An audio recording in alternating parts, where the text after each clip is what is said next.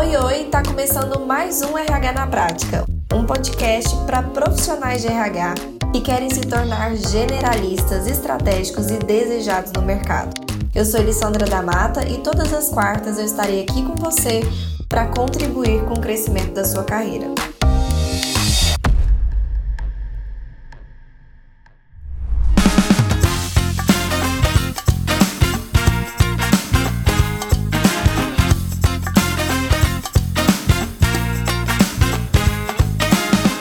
Oi, oi, tudo bem com vocês? Sejam muito bem-vindos e bem-vindas a mais uma RH Class, nossos encontros aqui para sempre falarmos de um tema importante, relevante para a nossa área de recursos humanos. Bom, Aqui hoje, nessa RH Class de hoje, nós vamos falar sobre indicadores de RH. Esse é um assunto que vocês muito pedem e que sim é super importante para nossa área.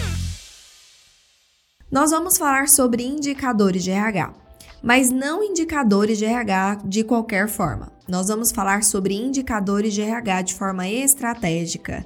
Como tudo que a gente fala aqui, né? Vocês já sabem que a gente sempre tenta trazer essa abordagem de a atuação desse, desse assunto, né, a aplicabilidade desse assunto de uma maneira que de fato seja efetiva, que funcione, que dê resultado. Não adianta ter por ter alguma coisa implantada. Essa coisa tem que dar retorno. Então a gente vai falar sobre como você pode medir os indicadores da área de RH de uma forma estratégica e não só da área de RH, né? Indicadores que o RH mede, mas que também são indicadores da gestão da empresa de uma maneira geral que ajuda tanto os líderes quanto a diretoria a tomar decisões mais efetivas, combinado? Antes de mais nada, vamos entrar numa mesma sintonia aqui, numa mesma página do que são indicadores de RH, ok? Então, os indicadores de RH são instrumentos que nos permitem medir a performance dos processos, a performance de um determinado projeto, de alguma coisa que você aplicou, né? Então, como é que foi isso, né? E claro, aquilo que estava ou não de acordo com os objetivos organizacionais. Então, a gente, nos indicadores, sempre vai ter acesso a uma informação. Essa informação está dentro ou fora do que a empresa precisa? Então, tanto a gente pega aqui nos indicadores o que é, a gente mede a performance do que aconteceu, quanto a gente tem que entender o que, era esperado pela empresa, para então a gente entender se isso que aconteceu realmente está dentro ou fora do que estava sendo esperado. Se eu não tenho uma referência de o que eu estava esperando, não adianta nada eu ter, eu ter acesso a essa informação, pura e simplesmente, isoladamente, concordam? Tá, Significa o que essa informação para mim? Eu preciso ter essa referência para me guiar, tá? Então, os indicadores, quando bem utilizados, eles conduzem os gestores para suas decisões. Se a gente tem esses indicadores bem medidos, a gente consegue fazer com que a empresa tome decisões mais assertivas, certo? Se a gente mede indicadores de uma maneira assertiva, a gente contribui para que os líderes consigam então tomar decisões a voz já tá indo embora. Tomar decisões de uma maneira mais assertiva, tá? Então, como consequência, quando a gente mede indicadores da forma correta, a gente também consegue identificar erros, gaps, situações que não estão dentro do esperado e que sim, essas coisas devem ser minimizadas ou eliminadas, ok? Então, hoje, isso é um fato, a maior parte dos RHs eles não sabem ainda executar toda essa parte de indicadores de RH de uma maneira realmente funcional. Normalmente mede-se por medir, mede-se coisas muito triviais e acaba-se não tendo essa área estrategicamente dentro da empresa ok? Então, os indicadores, eles nasceram da necessidade de se manter no controle sobre coisas e pessoas. Quanto mais a gente sabe sobre as coisas e também sobre a gestão das pessoas, sobre a movimentação das pessoas, sobre as pessoas de uma maneira geral, mais a gente consegue ter o controle sobre essas coisas, levar essas coisas para onde a gente quer, direcionar essas coisas, essas pessoas para o lugar desejado pela empresa. Então, as métricas, elas podem ser usadas como uma forma de compreender o passado, porque sim, a gente mede coisas que já aconteceram, mas primeiro eu compreendo o passado para que eu possa entender as consequências desse passado e fazer uma projeção pro futuro olhando para o meu presente. Então vamos lá recapitular. Como é que a gente consegue fazer uma, uma projeção, por exemplo, de qual é um índice uh, de rotatividade ideal para a minha empresa, né? Eu preciso primeiro entender como é que ela está hoje. Então eu tenho que olhar para o passado antes de mais nada, olhar como é que foi até o momento, para eu então entender como é que está o meu presente, para que então eu consiga fazer um planejamento futuro. Tá, se eu quero diminuir isso em X%, o que, que eu preciso fazer? E aí eu vou olhando comparações em uh, em detrimento de é, passagem de tempo. Então, quando o tempo vai passando, eu vou remedindo, recalculando e fazendo essas comparações, essas análises comparativas para me permitir entender evolução ou retrocesso, ok? Então eu preciso olhar assim para trás. A gente precisa medir o que está acontecendo, o que já aconteceu, para que eu então defina o que, que eu quero que aconteça no futuro, tá? Além disso, o uso das medições métricas e também dos indicadores acabam dando apoio, né, para orientar o futuro. Já tinha dito isso, mas reforçando aqui com vocês, ok? Então, em meio a tantas prioridades, tantas demandas, tantas coisas que existem dentro da empresa, dentro da, né, da nossa área de atuação, existe tanta coisa que a gente precisa, né? Que se a gente for parar para pensar, a gente vai querer medir, vai precisar medir.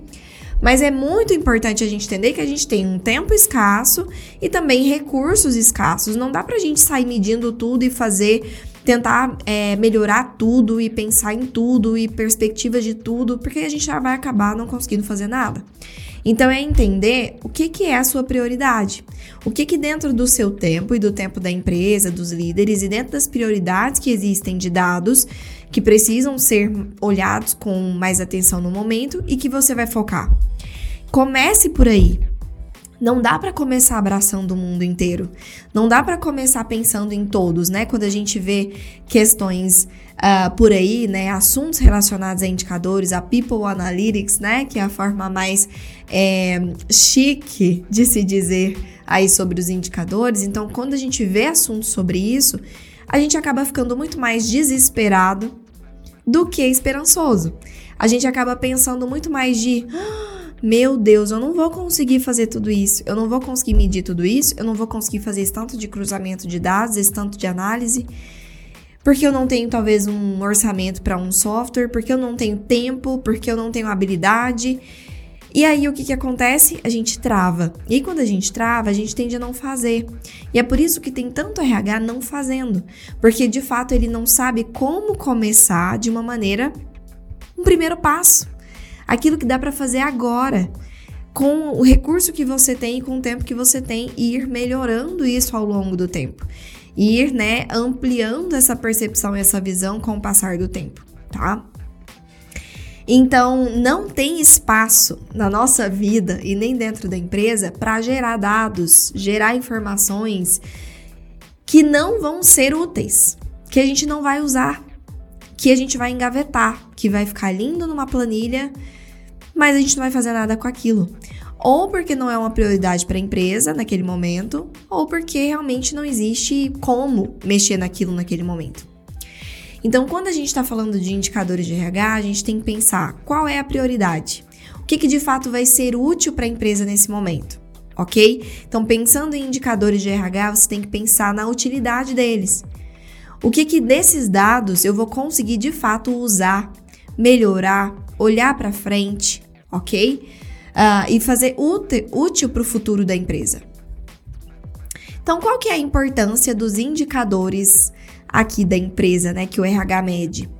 Primeiro, eles ajudam a medir resultados, claro, saber se aquilo que você está fazendo, ou que a empresa está fazendo, ou o rumo que está tomando as coisas, se está gerando resultado, saber o desempenho das coisas, saber a eficiência dos processos, dos projetos. Isso é super importante, porque quantas vezes, quantas vezes a gente perde tempo colocando o nosso foco, a nossa energia em um determinado projeto, em uma determinada ação, em uma determinada, em uma determinada atividade, enfim, em uma determinada ideia.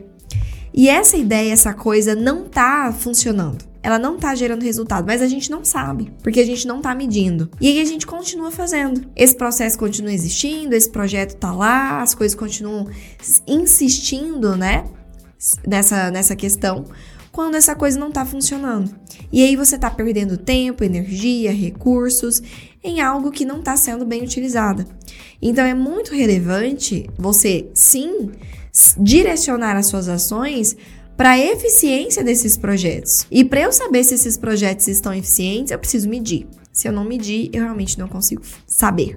O Departamento de Recursos Humanos é responsável por melhorar a vantagem competitiva da empresa. Isso é um fato. A gente precisa entender o nosso papel. Quando a gente entende o nosso papel, a gente consegue agir muito mais estrategicamente.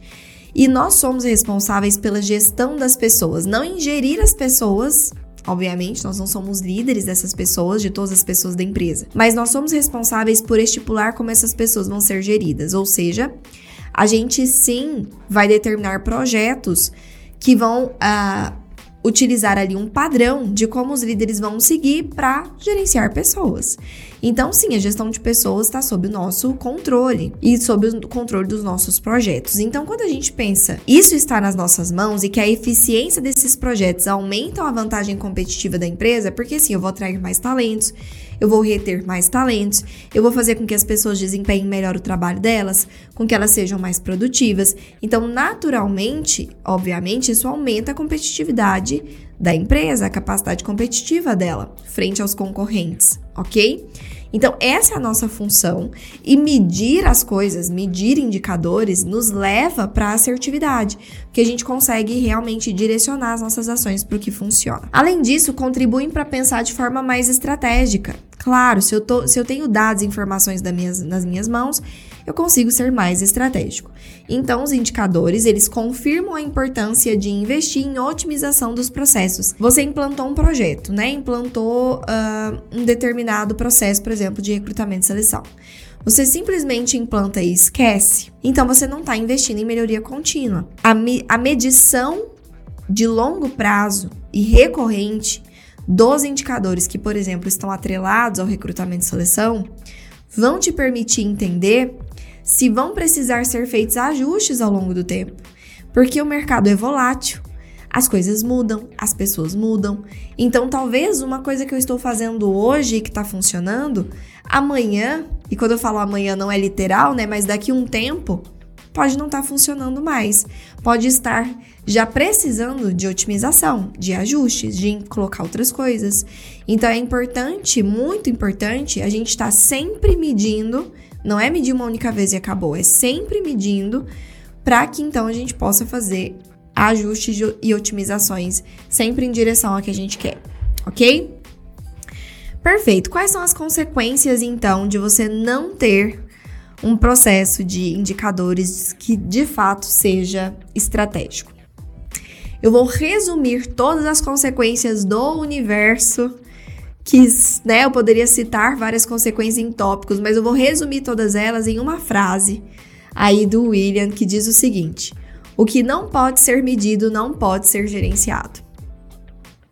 Então, a consequência principal de você não ter indicadores dentro da sua empresa, não estar medindo indicadores como profissional de RH, é que você está é, restringindo a empresa a não melhorar a não evoluir. Por quê? Porque o que não pode ser medido não pode ser gerenciado, gerenciado para melhor. Como é que eu vou melhorar alguma coisa que eu não sei que está ruim? Como é que eu vou melhorar um processo que eu não faço ideia do quanto e como melhorar, porque eu não sei uh, de que ponto a gente está partindo? Então, essa é a principal consequência que logicamente desdobra em várias outras. Uma gestão cega, né? Um, uma atuação de RH incompleta. E que tudo isso leva para prejuízos para a empresa, ok? Então vamos falar sobre os tipos de indicadores agora. A gente tem os indicadores quantitativos, indicadores qualitativos, indicadores simples e indicadores compostos.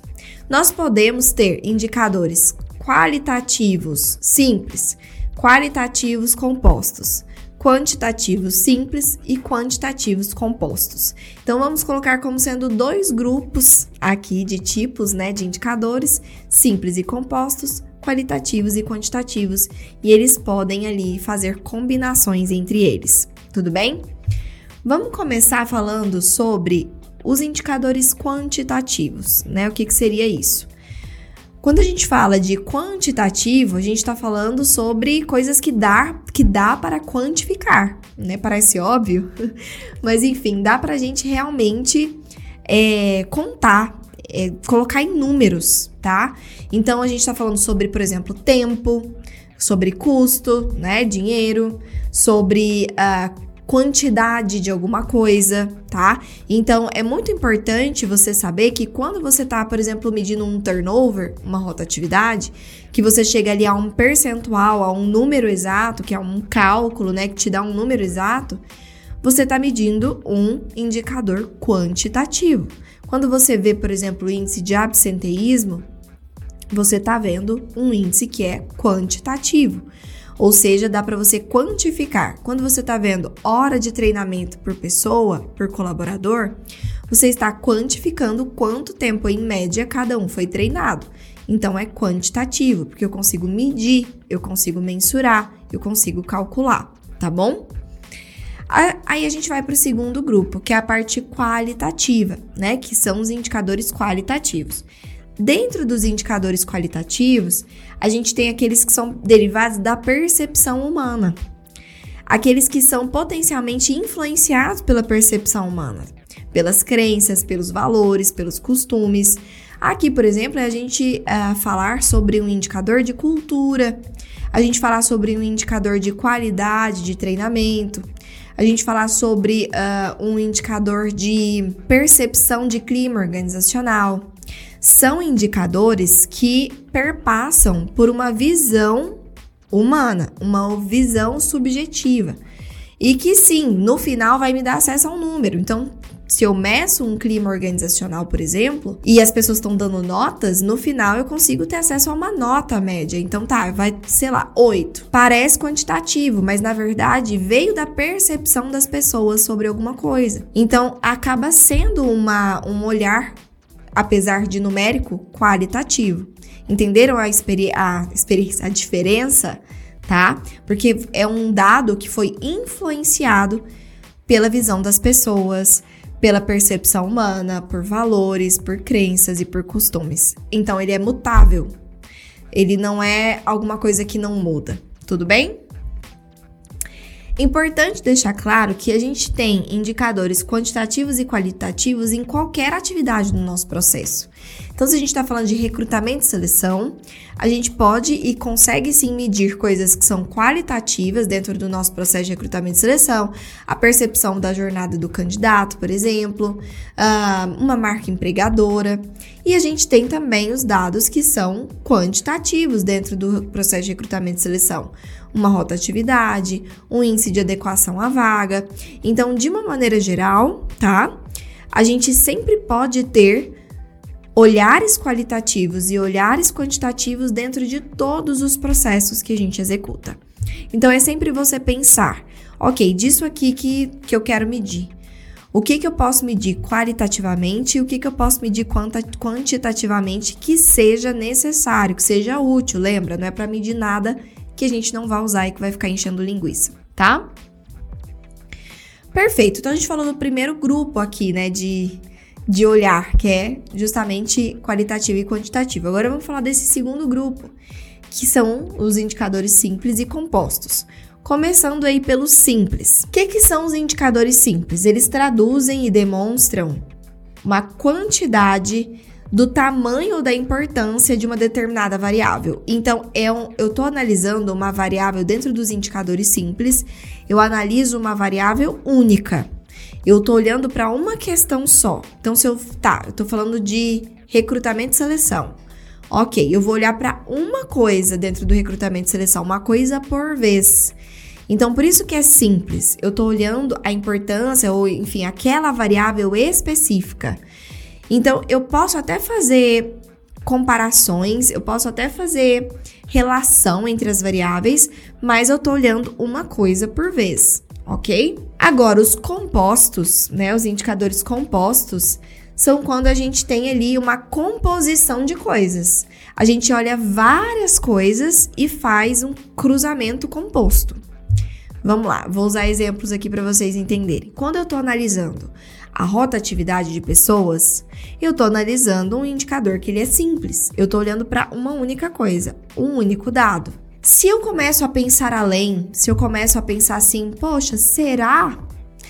Será que aqueles dados que estão aparecendo lá na minha entrevista de desligamento, é, será que aquela, aquele, aquela quantidade de desligamentos que estão acontecendo espontâneas tem relação com meu recrutamento e seleção ou tem relação com meu clima organizacional? Hum, vou fazer alguns cruzamentos de dados para a gente entender. Vou cruzar com a minha pesquisa de clima, vou cruzar com a minha entrevista de desligamento, e aí eu começo a cruzar informações para me dar um dado composto. E por que, que ele é composto? Ele foi composto de vários outros, de várias análises, ok? Então, uh, a gente consegue medir indicadores simples para começar, que são super importantes e que já vão te dar noções muito relevantes, sem precisar de você ir para um composto de cara. Normalmente, para indicadores compostos, a gente precisa de auxílios maiores. A gente precisa de se for em uma planilha Excel, a gente precisa de alguém ali que tenha um conhecimento mais avançado em Excel para dar para a gente essa possibilidade de, uh, de maior domínio de fórmulas, né? Para que a gente possa fazer essas composições, mas mesmo assim, o ideal, à medida que a gente vai progredindo nessas análises compostas, é a gente ir para softwares, sistemas, né, inteligências artificiais que vão nos dar essas, esses cruzamentos de uma forma mais assertiva. Mas eu não preciso começar por aí. Se você não mede indicadores hoje, ou se você mede pouquíssimos indicadores hoje, você tem muita coisa para melhorar nas suas análises de indicadores simples antes de pensar nas compostas. Porque ainda tem muito espaço para progredir, ainda tem muita coisa para fazer, ok? E claro, quando a gente fala de análise simples, não significa que ela é simples. É estranho falar isso, né? Mas vamos lá, o fato do nome chamar simples não significa que é algo uh, irrisório ou que é algo. Hum, ai, simplim demais. Não. O fato de eu ter indicadores simples medidos já me dá muita informação, já me dá muita base de tomada de decisão, já ajuda muito a minha visão estratégica. Então é simples, não é inútil, tá bom? Perfeito. Vamos agora passar rapidamente aqui pelos grupos principais de indicadores. Uh, vamos falar sobre os grupos principais de indicadores, tá? Então a gente tem vários indicadores que são simples, né? Que podem ser medidos de uma forma simples, mas que é, é importante a gente ir agrupando esses indicadores em grupos de objetivos. Então a gente sempre vai pensando que objetivo eu tenho com esse indicador. Se o objetivo é entender desempenho, vai estar tá dentro do grupo de indicadores de desempenho das pessoas. Se o objetivo desse indicador é medir um dado demográfico ou um dado financeiro da empresa, então vai estar dentro do grupo de indicadores demográficos e financeiros. Se esse indicador tem um objetivo de medir atração, retenção de pessoas, vai estar tá dentro desse grupo. Cargos, salários, vai estar tá dentro desse grupo. Treinamento, vai estar dentro desse grupo. Aqui eu ainda não coloquei né, indicadores de clima organizacional, que existe. Então vamos começar pelos indicadores de desempenho. Dentro dos indicadores de desempenho, o principal indicador simples que você pode e deve medir é justamente o desempenho das pessoas. E a forma da gente medir como estão o desempenho das pessoas é através da avaliação de desempenho. E é engraçado a gente pensar isso, né? Quando a gente pensa em indicadores, a gente, a gente não pensa que alguns dos subsistemas do RH já são esses indicadores. Então, o fato de você ter uma avaliação de desempenho implantada, que rode, que funcione, que você realmente tabule, tenha os dados no fim sobre como é que, está, como é que estão os gaps, como é que está o desempenho por área, por nível, por, né, por cargo. Se você tem essa informação, então você já está medindo indicador de desempenho. Você já tem nas suas mãos informações sobre o desempenho das pessoas. Então, para começar, você precisa estar com os seus subsistemas implantados para você poder melhorar os seus indicadores. Quanto mais subsistemas de forma assertiva você tem, mais os seus indicadores também vão melhorando de uma forma geral. Então, dentro dos indicadores de desempenho, a gente tem essa visão, que é uma visão qualitativa, que vem da avaliação de líderes ou de um, de pares, né? Se você faz uma avaliação 360, por exemplo, uh, ou de liderados, né? Enfim, você tem a percepção das pessoas, a avaliação das pessoas com relação ao desempenho de cada avaliado, tá? Esse é o primeiro grupo, o grupo dos indicadores de desempenho, e é o primeiro desse grupo que você precisa medir. Dentro de indicadores demográficos e financeiros, eu posso dar algum exemplo aqui, alguns exemplos aqui para vocês de indicadores simples que você não só pode, como deve ter dentro da sua empresa já medido, tá bom? Bom, quando a gente fala de demográficos, né, a gente está falando de entendimento sobre essas pessoas e financeiro também, entendimento sobre o quanto é o custo dessas pessoas. Então, rotatividade, né, o famoso turnover, né, é um indicador que está dentro deste grupo, porque a partir deste indicador a gente consegue entender como é que está a relação entre entrada e saída dessas pessoas, e a gente tem que olhar não só para a saída, né, como normalmente a gente olha, mas também para as entradas, né? A empresa está abrindo muitas vagas, está crescendo, opa, essa relação também muda aqui, né? Uh, então, a gente tem uma orientação também de como que está o custo da nossa rotatividade. Esse é um segundo indicador que você tem que medir. Se você está medindo só a sua rotatividade, ou seja, só o seu turnover, você está olhando isoladamente para como está essa rotatividade, mas é importantíssimo você conseguir argumentar com a empresa quanto está sendo essa rotatividade.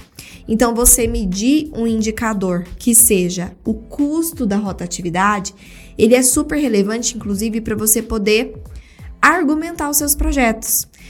E aí vem um benefício, tá, dos indicadores que eu não tinha citado ainda para vocês. Qual é um grande benefício dos indicadores para você? Para você que é RH. Você consegue respaldar muito mais os seus argumentos no momento de levar uma ideia para a empresa e implantar, por exemplo, um projeto. Então vamos supor que você queira implantar uh, um processo de recrutamento e seleção por competências. Você levar como é que está a sua rotatividade, como, quanto está o custo da rotatividade e mostrar qual é a rotatividade que você deseja então alcançar com esse projeto. E então, quanto que essa rotatividade nova representaria de custo e mostrar a economia que a empresa teria se esse nível fosse atingido através desse projeto, olha só a percepção diferenciada que essa empresa ia ter para dizer um sim ou para dizer um não para sua ideia. Isso é para tudo que a gente vai levar de ideia para a empresa. Quanto mais indicadores a gente traz para respaldar os nossos argumentos, para comprovar os nossos argumentos, mais a gente tem uma, uma fala adequada com o olhar que a empresa normalmente tem. Ok? Então, custo da rotatividade é importantíssimo. Saber quanto que a empresa está gastando com retrabalho em processo seletivo, então você vai listar todas as, as etapas desse processo que envolvem custos, a própria hora do RH, que existe um retrabalho dessa hora, né? Paga duas vezes para fazer a mesma vaga. Além disso, custos com Uh, o próprio, a própria vaga em si, se você usa alguma plataforma para anunciar essa vaga, se você paga uma diária para essa vaga ficar anunciada, se você está pagando uma consultoria. Além disso, custos de treinamento, porque sim, existem alguns dias que essa pessoa fica em treinamento e que a hora dessa pessoa que está treinando está sendo paga pela empresa e ela está deixando de fazer outras coisas para poder fazer esse treinamento. Então vai ter um retrabalho. Essa pessoa depois vai ter que treinar de novo outra pessoa se a contratação foi feita de forma equivocada. Sem contar nos custos mais óbvios, né, que são os custos de rescisão os custos do acerto, benefícios que essa pessoa teve acesso durante esse tempo que ela ficou ali. Então, é fazer na, realmente essa lista dos custos, é, colocar na ponta do lápis, pegar ali dos últimos meses, importante até do último ano, quanto que foi esse custo com essa rotatividade atual e mostrar para a empresa a quantidade de dinheiro que foi embora. Isso é super, super relevante, tá? Aqui dentro de dados demográficos e financeiros também tem o absenteísmo, que é um indicador super relevante, não só para a gente medir como é que tá, mas para a gente criar ações para melhorar. E é importante deixar isso claro: tudo que a gente faz, que a gente mede, é com o intuito de melhorar. Então, se a gente está só medindo, como eu já disse antes, a gente não está fazendo nada de efetivo, nada de estratégico.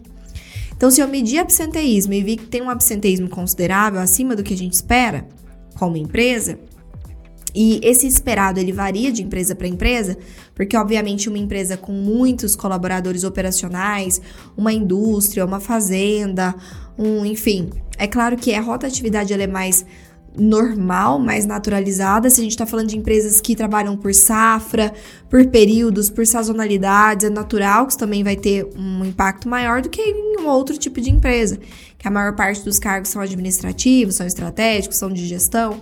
Então, obviamente, né, cada empresa vai ter a sua meta de absenteísmo.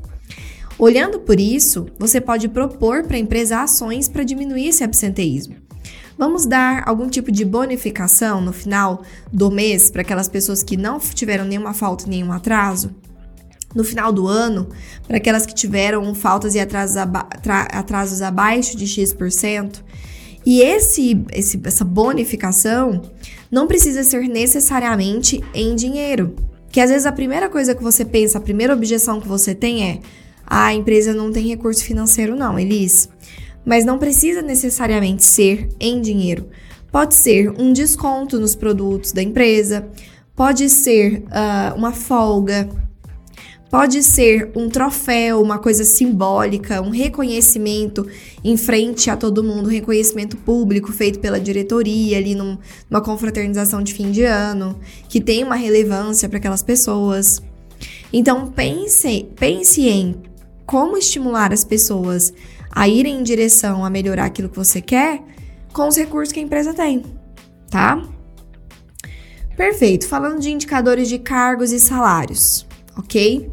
Dentro dos indicadores de cargos e salários, a gente tem que medir, por exemplo, o indicador de competitividade salarial. E lembra que eu falei que normalmente, quando a gente tem subsistemas implantados, a gente tem aqui é, naturalmente já dados para ajudar a gente a medir esses indicadores, aqui é uma delas. Quando a gente fala de competitividade salarial, a gente precisa saber sobre o mercado. O que é competitividade salarial? É entender se a minha empresa está competitiva em relação aos concorrentes. Se os concorrentes estão pagando mais, é, salários maiores, enfim, benefícios melhores do que eu e, conse consequentemente, estão atraindo mais pessoas, estão mais competitivas no mercado do que eu. Então, nesse sentido, se eu, se eu preciso entender o mercado, eu preciso fazer uma pesquisa salarial. Então, esse, esse indicador ele é composto por pesquisar salarialmente né, os salários que estão sendo praticados e comparar com a, as questões internas que estão acontecendo salarialmente dentro da empresa. Quando eu falo que subsistemas nos ajudam, é porque se você tem um plano de cargos e salários implantado, você já vai ter esse dado de mercado, você já vai ter feito a sua pesquisa salarial em algum momento para as etapas de implantação do seu plano de cargos e salários e vai poder usar essa informação aqui para medir o seu indicador de competitividade salarial. E olha como é importante esse dado. Se você sabe que você está desfalcado por algum motivo, você consegue levar essa informação para a empresa, você consegue argumentar com a empresa, inclusive melhorar o plano de cargos e salários ou implantar, caso você não tenha ainda o aval deles para fazer isso. Então, meça esse indicador e leve como argumento para respaldar os seus argumentos. Ok?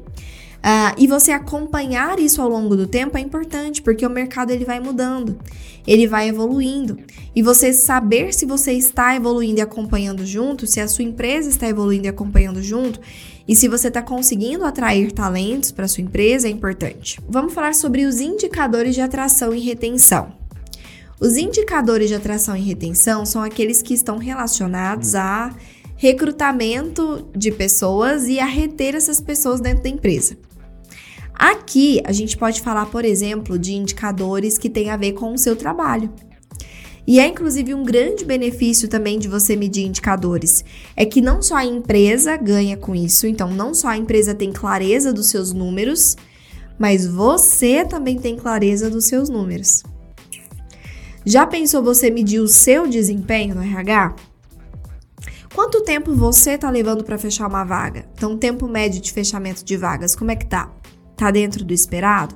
Tá fora do esperado? Como é que está o índice de adequação do colaborador à vaga? O que, que, é o índice de adequação do colaborador à vaga? É quantas pessoas estão passando dos 90 dias de experiência sendo efetivadas e bem avaliadas na avaliação do período de experiência, ou seja, de fato foi constatado que foi uma contratação assertiva. Esse é um indicador do seu trabalho também.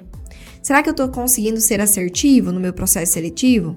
Será que eu estou conseguindo ser ágil? Será que eu estou conseguindo atender os critérios esperados? Será que essas pessoas que eu estou contratando de fato, elas estão no lugar certo, a pessoa certa no lugar certo, que é o intuito do que a gente faz? Então é muito, muito, muito, muito importante a gente falar sobre isso, tá? Maravilha. Uh, além disso, né, eu falei de então de tempo médio de fechamento de vaga, índice de retenção uh, de adequação do colaborador, né? Índice de retenção também é importante. O que, que é o índice de retenção? Quanto tempo você está conseguindo reter essas pessoas? E é aí que a gente mede o tempo médio que essas pessoas estão ficando na empresa. Então você vai pegar todos os colaboradores que estão ativos hoje na empresa, quanto tempo, né, quanto tempo cada um deles tem de empresa e dividir pela quantidade de colaboradores. Você vai entender o tempo médio que essas pessoas ficam na empresa. Olha, em média elas, elas ficam dois anos, em média elas ficam três anos. Ok. Se está dentro do esperado, perfeito. Se está abaixo do esperado, você vai ter que então pensar em ações para aumentar o tempo médio dessas pessoas dentro da empresa. Como é que eu faço para reter mais essas pessoas? E aqui, lembra que eu falei que indicadores simples dá sim para a gente fazer análises mais complexas? Eu posso olhar para minha competitividade salarial e, poxa, se ela está abaixo, pode ser por isso que eu não estou conseguindo reter as pessoas muito tempo. Porque salarialmente elas encontram algo melhor. Se o meu clima organizacional tá ruim, então se lá na minha pesquisa de clima, nos meus indicadores de clima, tem fatores muito abaixo da média, eu posso também entender que pode ser por isso que essas pessoas não estão atingindo um tempo médio que eu gostaria que elas ficassem dentro da empresa. Então, eu trabalhando essas outras coisas, naturalmente, automaticamente, eu posso atingir esse indicador aqui. Então, não é porque eu estou fazendo análise simples, digamos assim, desses indicadores, que eu deixo de fazer análises é, que sejam estratégicas. Tá vendo? É possível você ir fazendo essa correlação entre as coisas. E super importante, inclusive, tá? Quando a gente fala de indicadores de treinamentos, quais são os indicadores uh, simples que você consegue começar medindo dentro dos seus treinamentos? Entender quanto tempo cada pessoa está sendo treinada, então a hora de treinamento por colaborador é um indicador simples que você pode medir. Esse, esse dado vai me dizer, opa, peraí, as pessoas estão sendo, estão participando de poucos treinamentos. As pessoas estão sendo pouco treinadas. As, a empresa está investindo pouco em treinamento. Então, vamos aumentar isso. Ah, Elisa, a empresa não tem verba. Vamos é, incitar, estimular treinamentos que sejam internos com pouco custo. Veja pessoas dentro da empresa que tenham conhecimentos que são relevantes e importantes para serem compartilhadas com outras pessoas. Encontre instrutores dentro da sua própria organização. Entende? É, aí você vai precisar investir somente o tempo dessas pessoas para pararem e serem treinadas. Mas é super relevante você estar de olho nessa questão dos treinamentos. Além disso, você pode e deve medir um indicador de treinamento super relevante, que é o ROI de treinamento. O que, é o ROI do treinamento? ROI, essa palavra ROI, ela é uma sigla em inglês que significa Return of Investment, ou seja, o retorno do investimento. Então, se eu investi, em treinamento, como é que eu sei se esse investimento retornou? Ou seja, como é que eu sei que as pessoas realmente aprenderam e vão aplicar aquilo? Porque daí, obviamente, o meu investimento vai ter valido a pena. Se elas só sentaram lá, ouviram e não mudaram nada na atuação delas, então meu investimento ele foi rasgado, se tornou um gasto. E é por isso que muitas empresas olham para a área de treinamentos como gasto e não como investimento, porque de fato você não está medindo se está dando retorno ou não para comprovar para elas que está. Ou para comprovar para você que realmente não está e que a empresa está certa. E aí você vai precisar fazer reajustes nos seus treinamentos. Quando que um treinamento não dá resultado? Quando eh, você está treinando uma coisa que as pessoas não precisam, quando você está colocando um treinamento de alguma coisa que não é prioridade para a empresa, que não vai resolver um problema real da empresa. Quando você não acompanha depois desse treinamento, faz uma avaliação com o líder e vê se realmente é, isso está sendo aplicado. Quando é escolhida uma metodologia de ensino-aprendizado errado para aquele tema ou para aquele público. Então, daí, você saber dessa informação, se ela estiver abaixo, é bom para você, mais um indicador que mede o seu desempenho para entender se você precisa fazer ajustes nos seus modelos de treinamento ou é também um super, é, uma super comprovação para a empresa de que o que você está fazendo realmente está dando resultado. E isso, inclusive, é comprovação dos seus méritos. Né? Isso faz com que você seja visto de outra forma pela empresa como profissional. Então, medir o ROI desse treinamento, ele é uma visão é, quantitativa, se for um treinamento de algo que dê para mensurar, por exemplo, vendas. Foi treinado vender melhor. E antes o time vendia X, agora depois do treinamento ele vende Y. Opa, é fácil medir isso, tá, tá quantitativo. Agora, qualitativamente, por exemplo, um treinamento comportamental, que você treinou as pessoas a se comunicarem melhor. O antes e o depois, ele vai depender da visão e da análise do líder para te dizer se essa mudança ocorreu ou não.